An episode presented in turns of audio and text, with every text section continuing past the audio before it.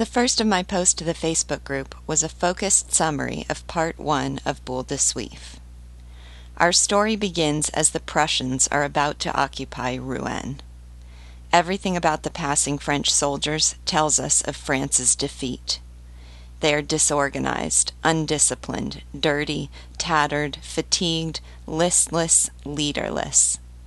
What remains of the decimated army consists not of trained and dedicated soldiers, but of peaceable citizens and skittish volunteers, soap chandlers and grain merchants, scoundrels and bandits. And they are trailed by the French general, vanquished, powerless, and dismayed by this disastrous and final overthrow. A shuddering, silent dread settles over the city as they wait in terror to quarter the enemy. The soldiers come, knock on the citizens' doors, and disappear within their houses. But soon calm is restored. The people of Rouen discover that there are advantages to playing the genial host to their occupiers, and they begin chatting freely with them around the family table, justifying their hospitality with the notion that it is only right to be civil in one's own house. Out of doors, they resume a pretense of defiance and every once in a while, fishermen haul to the surface of the river the body of a German killed by someone for whom defiance is more than a pretense. After a time, some local tradesmen become tired of their money passing into German hands and eager to resume their commercial affairs. They use the advantages they have gained from their cordiality to obtain permits from the Prussians to go to Havre where many of their business interests lie, and where power is still in the hands of the French. A carriage is engaged for the journey, and ten passengers prepare to embark. We begin to learn about them. We learn that three of them are nobles and businessmen who, while it is true they are traveling for business, plan never to return to occupied Rouen and intend to move on to England if the Prussians approach Havre. Maupassant mocks the rich Norman's disloyalty to home and country, and readiness to flee if it serves their pecuniary interests. In our translation, he says that they all had the same plans, being of the same temperament.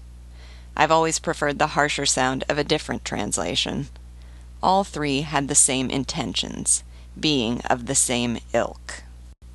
Their three wives tucked themselves cozily into the back corner of the carriage with their little copper foot warmers, while they engage in what seems to be a habitual boasting of their mutual advantages.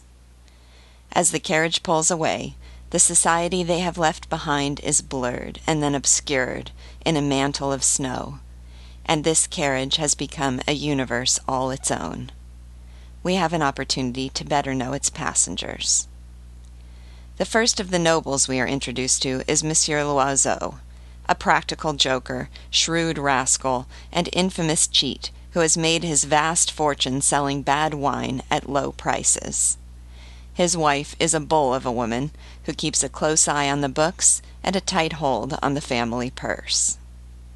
Next, we meet Monsieur Carre Lamadon, a cotton trader and career opportunist who opposed the empire with courteous weapons, only so that his devotion would be better appreciated when he nobly converted to their cause. His pretty wife is opportunistic in her own way. She is known as the consolation of the quartered officers. The Comte de Breville proudly bears his ancient name and lordly title, a title bestowed upon his family because one of them bore the bastard child of King Henry IV.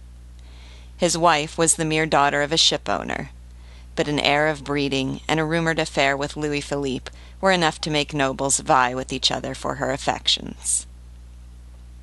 These cheats, scoundrels, wantons, money grubbers, braggarts, phonies, and hypocrites represent, Maupassant says, quote, society, the strong, established society of good people with religion and principle. Unquote. Four passengers remain. There are the two homely nuns, making a deliberate show, Maupassant seems to suggest, of their devouring faith. There is Cornudet, the Democrat, for whom it seems the essence of political activism is pontificating over a tankard of beer, and whose contribution to the cause of war is to dig entrenchments at the outskirts of town, and then, when the enemy approaches, run away. And last, there is our title character, Boule de Suif, or Ball of Fat. A plump, ripe, fresh, attractive, much sought after prostitute, with depth in her dark eyes. Forced to occupy the same space as Cornudet and Boule de Suif, the nobles are drawn together in a kinship of social superiority, loudly boasting of money matters and scornfully whispering abuses. The sharp lines of class division are blurred, however, as time passes and travel slows and hunger increases, and it is discovered that the only one with the forethought to bring provisions for this journey was Boule de Suif. When she pulls from beneath her seat the basket bursting with food, their scruples take a back seat to their appetites. Whether they give in readily, like Loiseau, or only after feigning illness, like Madame Carre-Lamadon, they all give in. Despite their having treated her with unconstrained condescension, Boule de Suif herself is generous and kind. She shows only a momentary reluctance to share, and that because she fears insulting them with the offer. In what seems at first to be a reluctant and dutiful effort to exchange pleasantries for provisions, they begin to talk to her, and eventually, even sincerely, to warm to her. They cannot help but be impressed when they learn that, unlike all of them, who left Rouen for personal gain, she left for fear of punishment after she tried to strangle a Prussian officer with her bare hands. With Rouen behind them, desperate circumstance uniting them, and a more communal air established among them, the journey continues until they are stopped by a German officer. The second of my posts to the Facebook group concerned my favorite moments from this first part of Boule de Suif. When it comes to literary style, my personal taste does not generally run towards sarcasm. I prefer sincerity.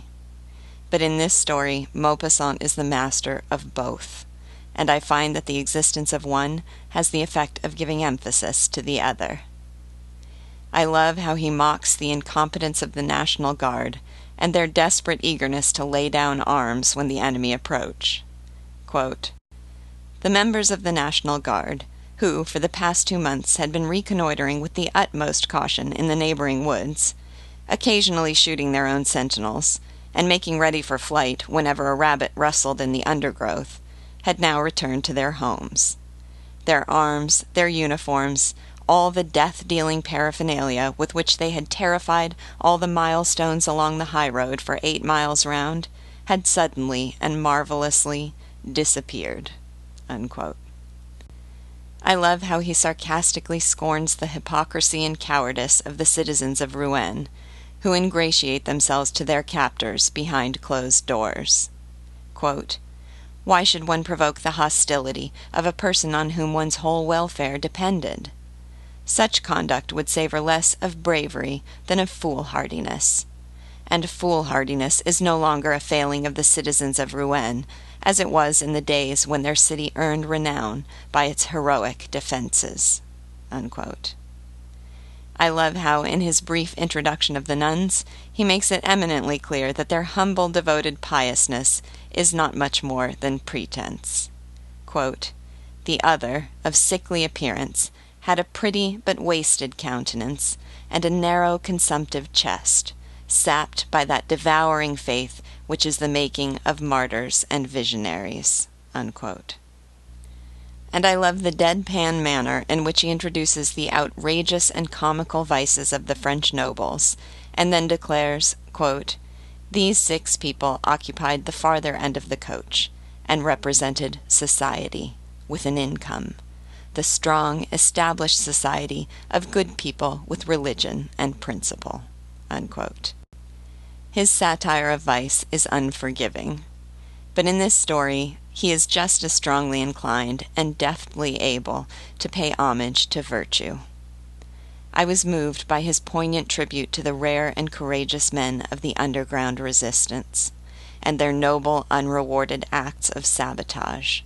Quote, the mud of the riverbed swallowed up these obscure acts of vengeance, savage yet legitimate, these unrecorded deeds of bravery, these silent attacks fraught with greater danger than battles fought in broad day, and surrounded, moreover, with no halo of romance. For hatred of the foreigner ever arms a few intrepid souls ready to die for an idea. Unquote. I think I am disinclined toward sarcasm in the hands of a thoroughgoing cynic. And Maupassant may be. I don't know his other works well enough to say. But in Boule de Suif, he also demonstrates a capacity for reverence. He just doesn't think objects of reverence are to be found where most people would look. The last of my posts to the Facebook group was called This Land is Mine. Though it is not the central focus of the story, one thing I admire about Boule de Suif is its consideration of the question how should one act under an occupation? This theme happens also to be addressed in my very favorite movie of all time, This Land is Mine and I often teach these two works of art to my students side by side. If you haven't seen the movie, don't wait. It is available streaming on Amazon right now. In Boule de Suif, Maupassant describes the terror that possesses the citizens of Rouen at the occupiers' approach. That terror which follows in the wake of cataclysms, of deadly upheavals of the earth, against which all human skill and strength are vain.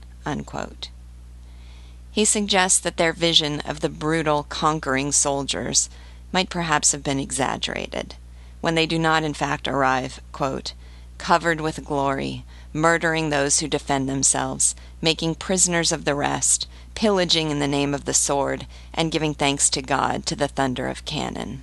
Unquote. He shows that the reality of the German soldier, with his well bred politeness, allows them to rationalize appeasement and to seek advantage. For, quote, why should one provoke the hostility of a person on whom one's whole welfare depended? Unquote. And he honors those who, even in the face of this reality, defy the enemy courageously, on principle, at the risk of their own lives. Men who commit, quote, obscure acts of vengeance, savage yet legitimate, unrecorded deeds of bravery, silent attacks fraught with greater danger than battles fought in broad day, and surrounded, moreover, with no halo of romance. Unquote. These issues are covered in This Land is Mine. I'll do my best here to avoid spoilers that might undermine this breathtaking movie with its riveting and ever twisting plot for those who haven't seen it yet. In this movie, French citizens try to make life supportable under the occupation, buying and selling on the black market, gratefully receiving German soldiers as customers, and complying with the enemy's ordinances, even to burn their school books. A few intrepid souls engage in acts of sabotage, risking their lives to drive the enemy out from within, but, to complicate matters, also risking retaliation for the superficially cordial German rulers respond to sabotage by taking hostages and shooting them against a wall. One of the animating questions of the movie is Does sabotage pay? According to one character, quote, the man who secretly resists with acts of sabotage is a coward. He escapes, and innocent people die. Unquote. And to another, quote, Sabotage is the only weapon left to a defeated people. The example of their heroism is contagious, and our resistance grows. It makes us suffer, starve, and die. But though it increases our misery, it will shorten our slavery. Unquote. I sincerely hope that none of us will ever face the question of how to behave under an occupation but we face the question of how to do what is right, on principle, with an eye to the long range future, every day. reading great literature helps to enliven such questions and to inform our answers. I look forward to sharing with you the next installment of Boule de Suif.